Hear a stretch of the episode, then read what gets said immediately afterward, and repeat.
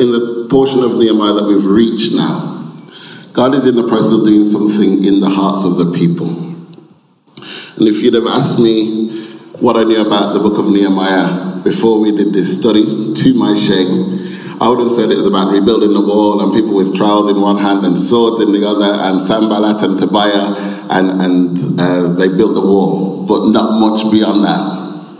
Yeah, to my shame. But um, thank God that we've had this study and really gone through it in depth. And um, sometimes when we read the word, especially when we're reading, say, like a whole book, or, or be going through, um, maybe kind of touching on um, parts of the Bible that we're not necessarily familiar with, we get these lists of names. And we can sometimes be so kind of put off or daunted by it that we kind of skip through and we don't look through any of the detail. But there's detail in the names as well.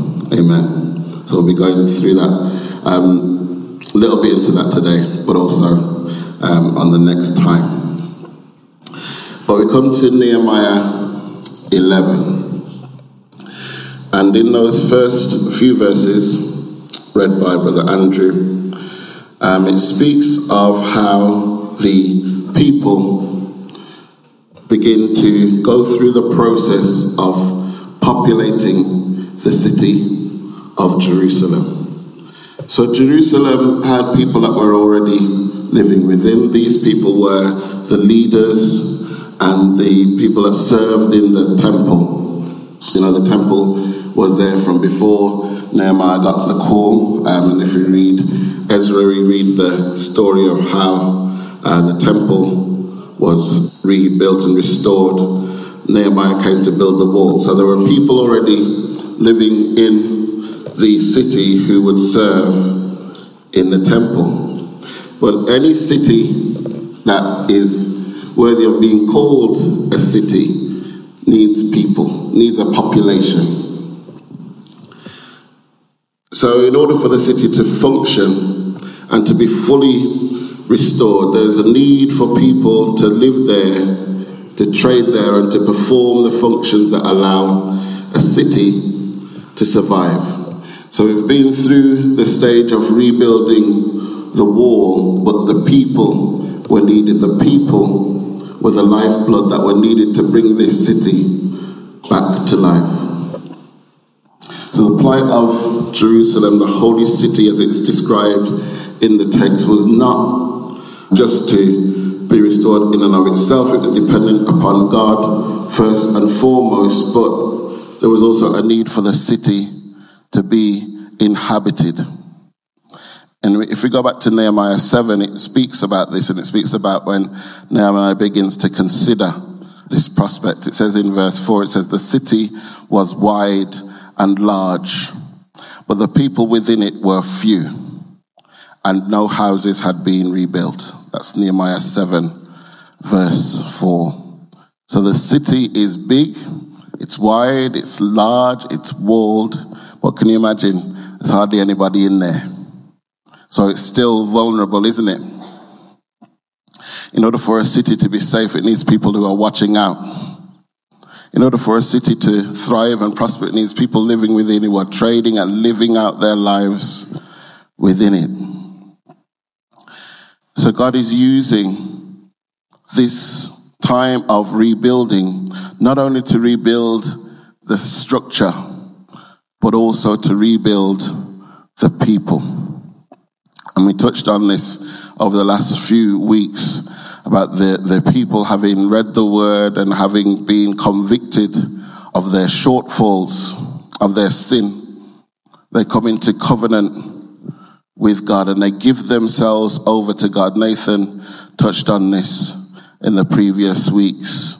It says that the people gave themselves over to God. And reading from chapter ten, verses twenty-eight to twenty-nine, it says, the rest of the people, the priests, the gatekeepers, the singers, the temple servants, and all who have separated themselves from the peoples of the lands to the law of God, their wives, their sons, their daughters, all who have knowledge and understanding, join with their brothers, their nobles, and enter into a curse and an oath to walk in God's law that was given by Moses, the servant of God, and to observe and do all the commandments of the Lord our Lord, and his rules and his statutes.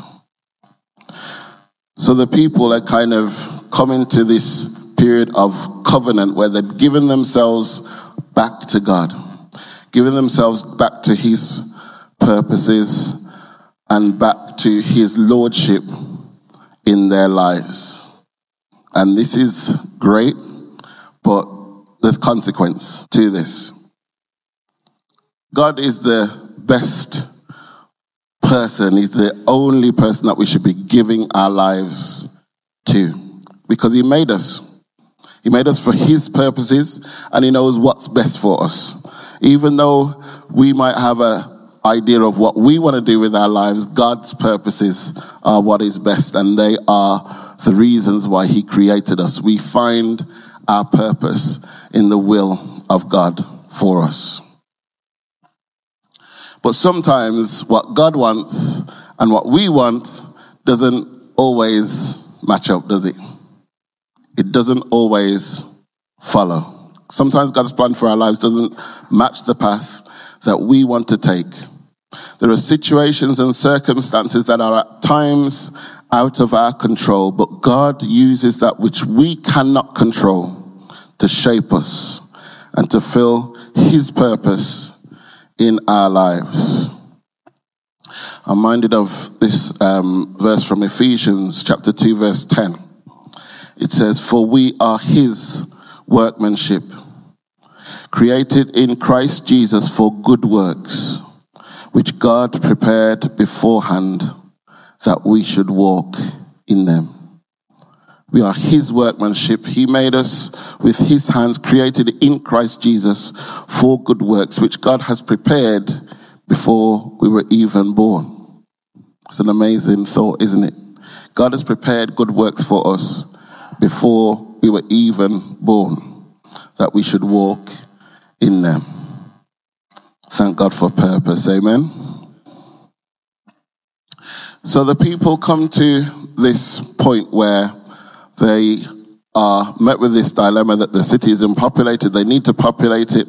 And so the word says that they cast lots. So the rest of the people, it says, people that were outside of Jerusalem, that lived in the villages outside of the city, cast lots to bring one out of ten to live in Jerusalem, the holy city, while nine out of ten remained in the other towns. So the people cast lots. And in the secular world, we would say that this added an element of chance to the selection process.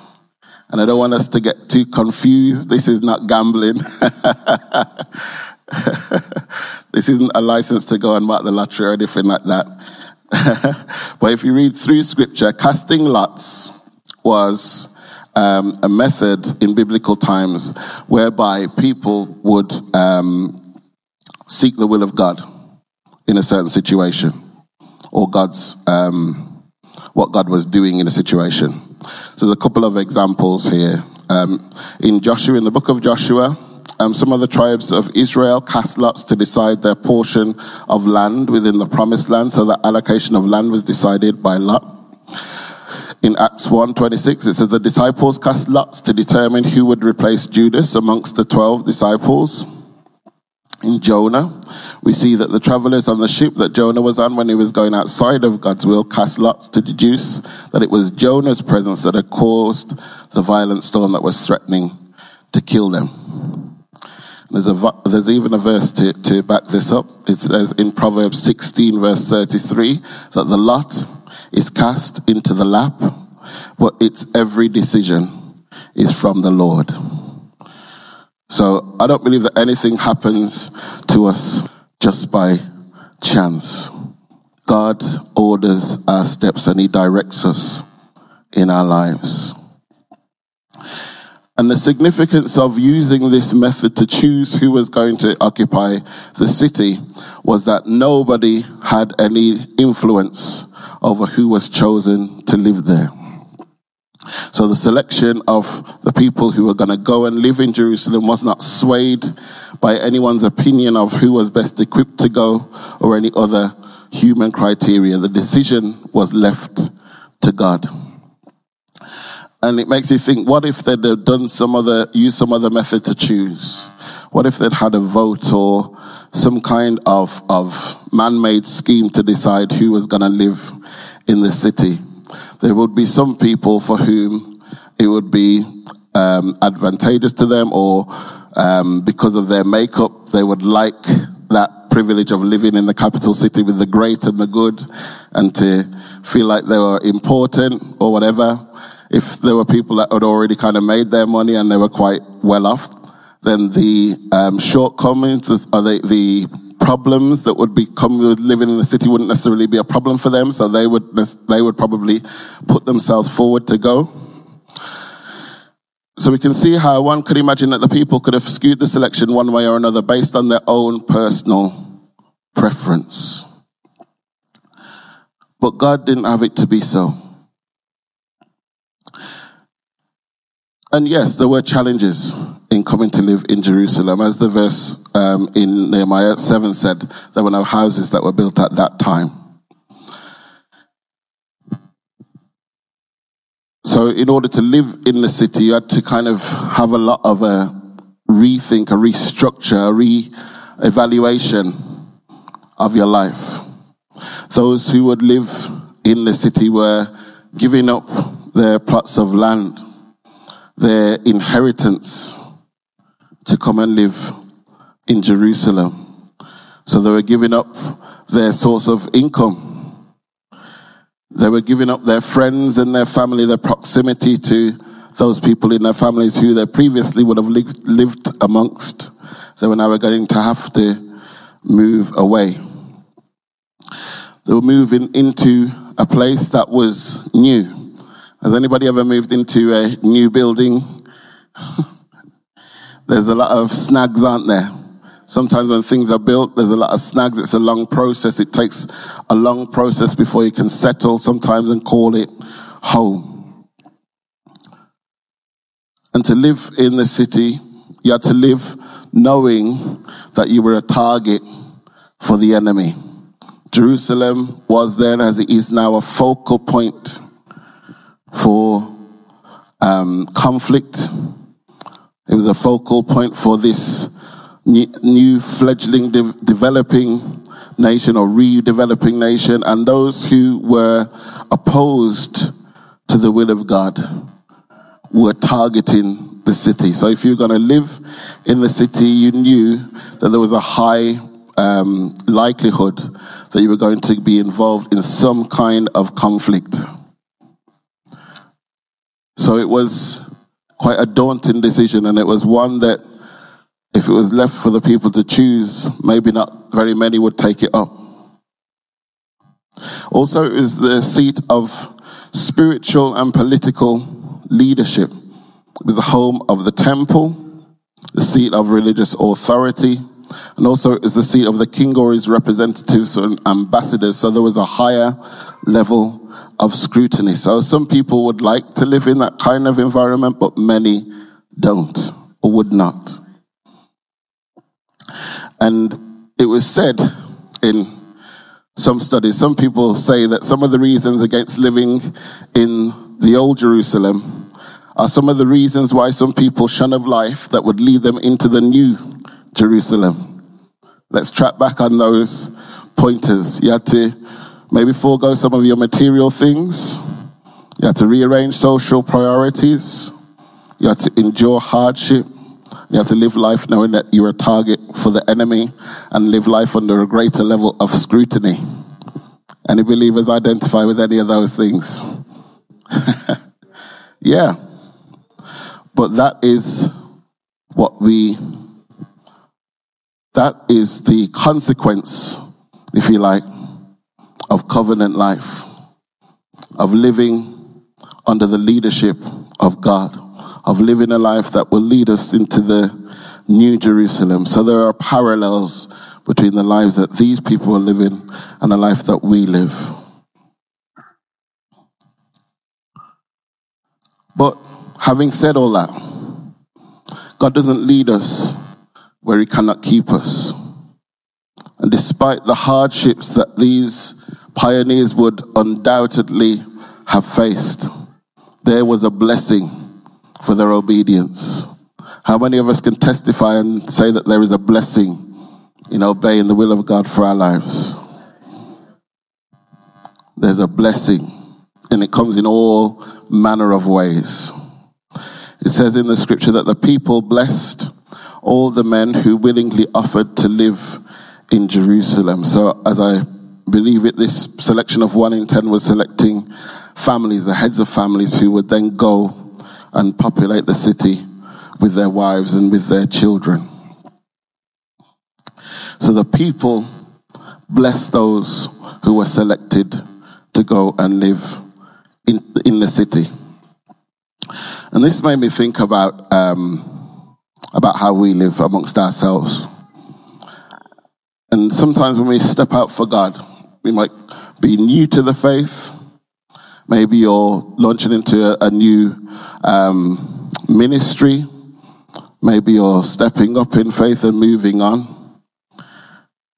When we step out for God in difficult circumstances, it makes it all the more easier when you've got support, when you've got people around you who are supportive of you, who are encouraging, and who care about you and consider you in what they are doing. Whether you're starting a new ministry or joining an existing one, might be being placed in a position of leadership. In all of these circumstances, the support of your peers and your fellow workers in ministry is invaluable. So the Bible describes a blessing, and it doesn't really go much further than that. It just says um, that the people bless them. But I would like to think that it went beyond just a God bless you and a friendly hug and a handshake and a I'll pray for you. Because those things are easy to do, aren't they? And sometimes they can be quite empty gestures if we're honest with ourselves. But sometimes the blessing that you give to somebody should cost you something. Be it your money, be it your time, be it your thoughts, whatever it might be. We should all be in the habit of being a blessing to our co-workers in the kingdom. And I'm going to challenge you guys, or I challenge myself. When was the last time it took time out to congratulate somebody on something that they did well, or to comment on their spiritual development, or how well they may have served, or to thank them for their visitation, whatever it might be? Can we be more innovative and, and think outside the box in the ways that we say thank you or that I appreciate you? If you usually just say it, then why not next time send a text? Or even a nice card, a personalized card. What about the offer of a meal or a genuine offer of support, or even a commitment to work alongside somebody for the for a period of time? All that would come under the umbrella of blessing somebody. And sometimes it doesn't even cost very much. You know, a text message is more or less free nowadays, or an email. But it can make all the difference. I still now reflect on conversations I had with people as a child that shaped me into the man that I am today. Probably didn't take longer than ten minutes, but had an impact on my life. John thirteen, verses thirty-four to thirty-five says, "A new commandment I give to you, that you love one another. Just as I have loved you, you also are to love one another. By this, all people will know that you are my disciples, if you have love for one another." And as I'm reading that, I'm thinking, if the love that we have for one another is going to be seen by people that are outside, then it can't just be, oh, I love that person in my heart and I never tell them or I never show them, because nobody can see that. Give somebody something, show somebody love in a practical way that other people outside can see, wow, see that and say, wow, I want a bit of that. How how is it that you care that way for somebody that you might not even be related to? Somebody that may even have done something wrong in the in the past. You show forgiveness and you show love. That is what the Bible says will draw people to Christ. So the people were united in their commitment to serve God wholeheartedly, and they were dedicated to seeing his plan and purpose fulfilled in the future of Jerusalem. How about in that clause, seeing God's plan and purpose fulfilled in the future of Jerusalem, we swap out Jerusalem and we put in our church? I'll read that again. The people are united in their commitment to serve God wholeheartedly and dedicated to seeing his plan and purpose fulfilled in the future of Harvest Temple. Imagine that. Not just going through the motions of, of ministry. Not just turning up to church on a Sunday and going back and thinking doing that week in, week out, year in, year out is okay. You know, we've done that. We did that for many years. And then all of a sudden we couldn't come. And that was a massive eye-opener for so many of us, I believe. Not being able to come here on a Sunday. Okay, in that context then, how do I do ministry? How do I do worship? How do I show that I'm a child of God and I'm active in my in my ministry, in my walk with him? How do I show that I'm committed to seeing God's plan and purpose fulfilled when I can't come into communion, into assembly with my brothers and sisters? It's got to go beyond just coming here on a Sunday morning. It's got to go beyond the rituals that we build and, and then the kind of, um, we get stuck in a rut, don't we? As Nathan said, I'm really, really nicked it from um, Pastor Mark about the difference between a groove and a grave is a depth. Let's not get stuck into a groove, but rethink, continually rethink about how it is that we serve God and serve each other. So as we go forwards into um, chapter eleven and chapter twelve, um, initially in chapter eleven, after the first four verses, it begins to speak about the leaders who are already living in Jerusalem and leading by example. And for time's sake, I'm not going to go over all the names, but the way that they're listed, there's a significance to it. As it goes through in um, verses four to nine, it says, the leaders of each house is identified not only by their name, but by their genealogy. So it lists the person, and then it lists their father, and their father, and their father. And it's listing their, their forebears, and linking them to the tribes that they were a part of. So um, the people who are kind of living and serving Um, at that time are the descendants of Judah and Benjamin, the two sons of Jacob. So when we read through those genealogies, we see different names, and that will make us um, think about the lives and the examples of the people that were in those family trees. At the verse, end of verse four, it mentions Perez. And if you read Genesis thirty-eight, it talks about um, Perez and how he came to be. I'm not going to go through the detail, but it wasn't very nice. And then when it mentions about the tribe of Benjamin, we think about that tribe. If you read about um, the tribe of Benjamin at the end of Judges, they nearly got wiped out. There was a civil war in the nation, and the tribe was nearly wiped out completely.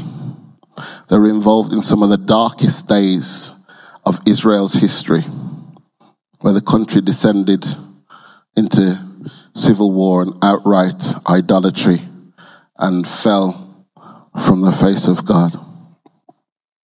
So the descendants of those people who fell or who had less than perfect beginnings, those people who are now the leaders of the nation, and they're critical in the restoration of the city and the shaping of the nation's future. And the point that I'm trying to get to with this is to say that your past does not disqualify you by, for being used for God's purpose. Yes, sin will have consequence. But God is faithful and is willing to restore those who are willing to repent and to return to him. So don't allow your past to hold you hostage. Don't allow your past to determine your future in God and how far you can go, what office you're able to hold. God doesn't hold your past against you. In Psalm one hundred three, verses eight to twelve, it says that the Lord is merciful and gracious, slow to anger and abounding in steadfast love. He will not always chide, nor will he keep his anger forever. He doesn't deal with us according to our sins, nor repay us according to our iniquities. For as high as the heavens are above the earth, so great is his steadfast love toward those who fear him. As far as the east is from the west, so far does he remove our transgressions from us. So don't let your past hold you hostage. God loves you, and the fact that you are here means that he has a purpose and a plan for your life. I also note that um, in some of the verses, verse six, verse nine, and verse fourteen, the sons of Perez and other the city leaders and priests are described as being valiant men or men of valor. So what that means in the scripture is that these guys were people who could fight. They were ministers who could lay hands in more ways than one. And they needed to be, because as I said, the city was still vulnerable, still vulnerable to attack from outside and sometimes even within. A vulnerable city needed valiant men and women to be on standby should they come under attack. Do we still have valiant men and women in our church? Do we still have people who are watching out for danger? Do we still have people who are spiritually engaged and looking out for what the enemy is trying to do and, and praying against that? We need men of valor, women of valor in our midst, in our ministries. So along with this list of the leaders and the priests and their offices, God is showing us through this word that there is order and there is provision when the people have a mind to work. So these people have been changed by the situation and the circumstance that they've been through. They've answered the call. They've come to rebuild the wall. And as you read through um, verses eleven and twelve, we see that there's provision for both inside and outside of the temple. Um, it talks about the worship leaders being provided for by a, with a stipend from the king. All the musicians said amen. So there's provision there. There's an overflow. It says in verse twelve that some of the workers in the temple worked inside the house. And verse sixteen, it says others worked outside. So it's not necessarily, ministry is not necessarily all about what happens up here or within these four walls. It's so important that we're as intentional about what happens outside of the church as what happens inside. And sometimes we get those priorities twisted, don't we? We think that everything that happens up here is the sum total of everything that we do as a church, and everything else is kind of a, a, a side thing, or you know, it's not necessarily necessary. We don't necessarily say that those things, but the way that we treat them shows that we think that way sometimes. But there is so much need outside of the four walls. There needs to be um, structure and willing workers in order to meet the needs of those who are outside of the walls. There's plenty to be done in a church outside of Sunday church worship. And just to mention a few of the ministries that we have here, um, we have food bank, we have a prison ministry, we also have an evangelism team, So there is already established um, ministries that happen in Harvest Temple that meet the needs of outside, but don't think if you are wanting to be involved in ministry that it's got to be something that is done from up here. That's not true. There's so much need outside that you can be involved with.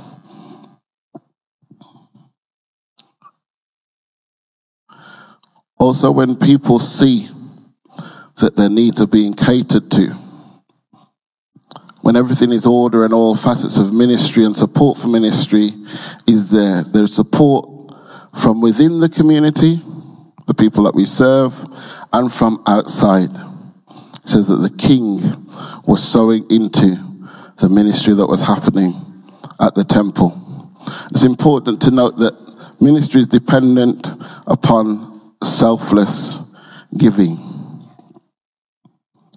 Ministry is dependent upon selfless giving. People give of their time, they give of their finance, they give of their resource.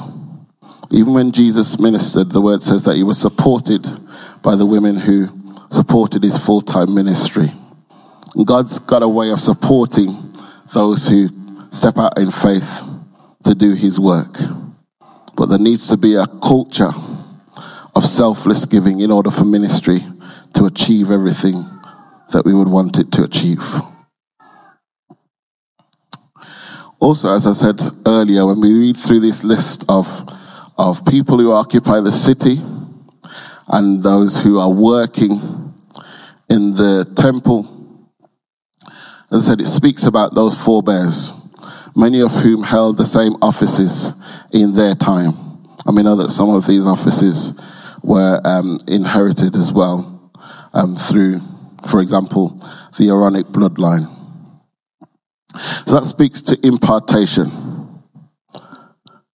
As I said um, earlier, we can be instrumental and do great work in pouring into the lives of, of others in their walks in ministry.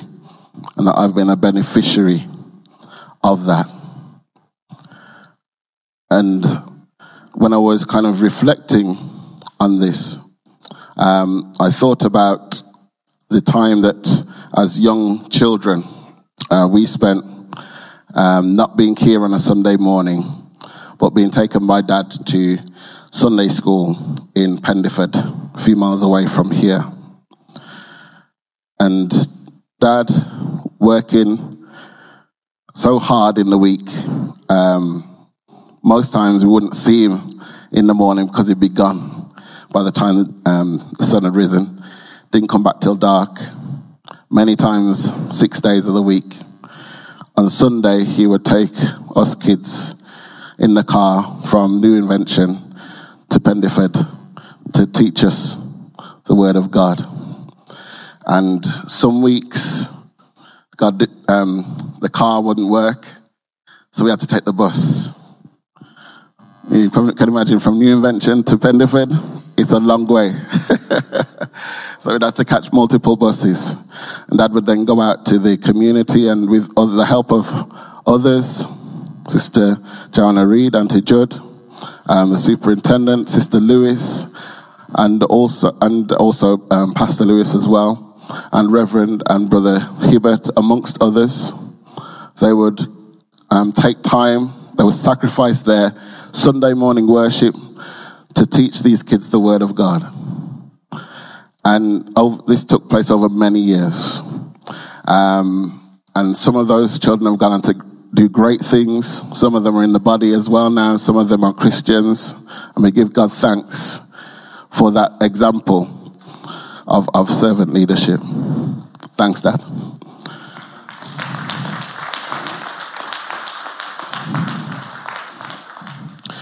So I stand here as a result of many others who took time to pour into my life and the lives of others through dedicated service. So God makes and calls every one of us on purpose and with purpose. God has called you on purpose and with purpose. So what are the good works as Ephesians two says, what are the good works that God has prepared for you to do since time immemorial, for you to walk in them? Is there somebody that you can pour into? Is there a ministry that God has placed on your heart to do that is going to bless somebody else and is going to lead to another generation of dedicated service? That's so important, because we stand here and we assemble here because of those who sacrificed during their time to serve with dedication, to serve under God, relying on God's power to to encourage them and to, and to keep them going, even when things were tough. We are standing here as a result of God using those people faithfully over many years. We can think of some of the names, but some of the people we don't even know, we've never heard of them. Can you imagine that? Some of the people who served and built the, the, the kind of infrastructure that we can live in and worship in today, we don't even know their names. But God knows. So are we willing to do our part? Are we willing to say yes to God's will and God's purpose for our lives? Your yes today can make a fundamental difference in somebody else's tomorrow. The word says that in Hebrews eleven, towards the end after the Hall of Fame of Faith, in verse sixteen it says, but as it is, they, the people of faith, desire a better country, that is, a heavenly one. Therefore God is not ashamed to be called their God, because he has prepared for them a city. We've been studying about um, a city that, that men built with their hands under God, but it was built by man. But there is a city that God has built for us to walk into.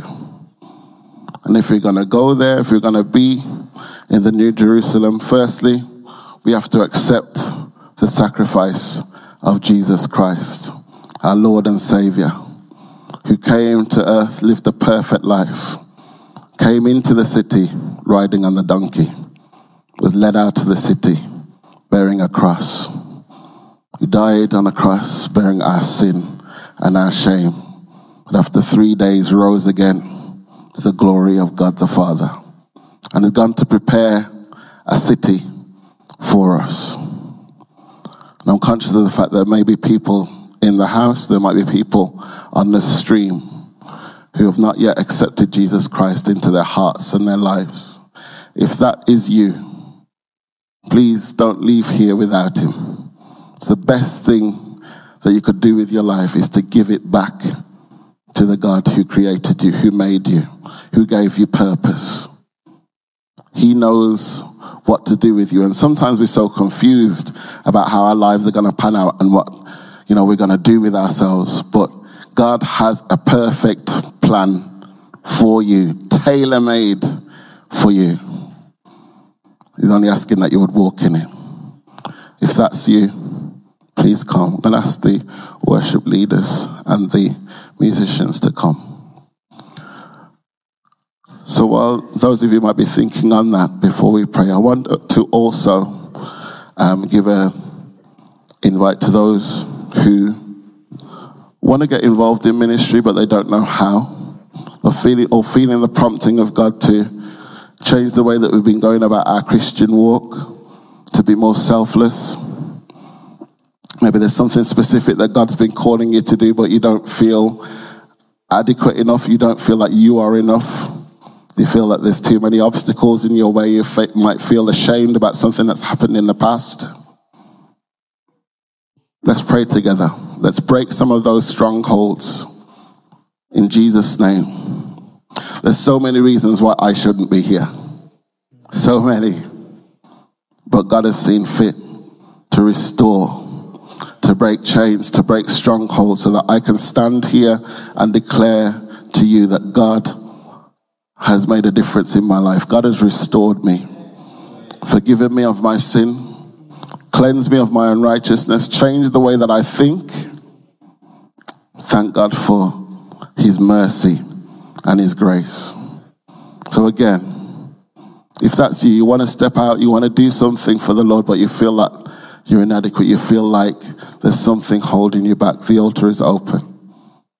As we sing this song, I give myself away so that you can use me. Hallelujah. Lord God, I thank you for today.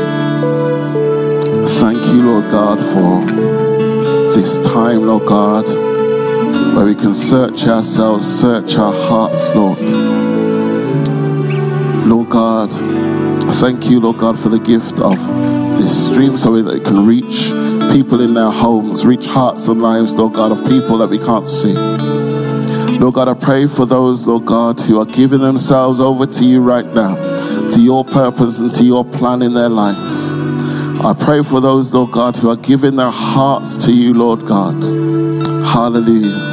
I pray that you would, Lord God, put people around them, Lord God. May they make contact with us so that we know, Lord God, hallelujah, that your word has gone forth and accomplished that for which it has been sent, that hearts and lives have been changed. Hallelujah. Thank you, Lord God. Hallelujah for Andrew and Tinashe here, standing at the altar right now. We thank you, God, for them. We thank you for the purpose and the gifting that you've placed in their lives. And right now, this morning, Lord God, as they stand before you, hallelujah, we pray that you would begin to pour out of your spirit to the overflow. May those gifts, those talents, Lord God, that come from you, Lord God, and none other, may you cause them to flourish, Lord God. May people, Lord God, come and see and know through their lives that you are God, that there is no other. Hallelujah. And that, Lord God, you are calling men and women, Lord God, to yourself. Lord God, I pray for those, Lord God, who may be in this audience, who are on the stream, Lord. Hallelujah. Who for some reason, whatever it might be, have felt like they've been held back from serving you wholeheartedly. Lord God, we pray, Lord God, that every chain be broken. Hallelujah. Let every stronghold be broken down in the name of Jesus. Hallelujah. Lord God, there are stories to be told of your goodness. There are accounts and eyewitness accounts, Lord God, hallelujah, of your power at work. Lord God, may tongues be loosed to declare your glory in this place. Hallelujah. May books be written, Lord God. Hallelujah. Whatever it is, whatever form it takes, songs, whatever it might be, Lord God, hallelujah, be glorified, Lord God, in this place through your people, through your children. Hallelujah, through your ministers and your leaders, those, Lord God, who are in position, those who have not yet been put into position, Lord God, be glorified. Hallelujah. Jesus. Hallelujah. Rebuke the devourer for your name's sake. We will not be robbed. Hallelujah. And you will not be robbed of the glory. Hallelujah. Thank you, Jesus, for the testimonies that are coming through in this place. Thank you, Lord God, for your care and keeping. Thank you, Lord God, for those who have been faithful in ministry, those who are still with us, and those that have gone on before unto glory, to that beautiful city. Lord God, hallelujah, when the roll is called up yonder, may our names be counted there. Lord Jesus, in your name we pray. Amen.